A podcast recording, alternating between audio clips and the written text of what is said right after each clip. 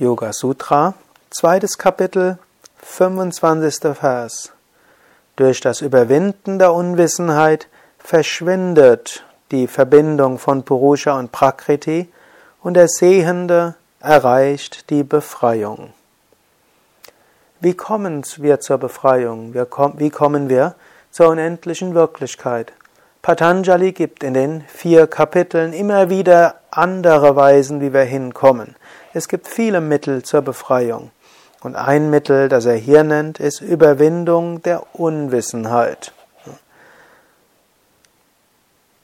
Durch Unwissenheit, Avidya, halten wir das Vergängliche, den Körper, die Emotionen, die Gefühle, die Persönlichkeit, für das Unvergängliche, das Selbst. Wir halten das Nicht-Freudevolle für das Freudevolle.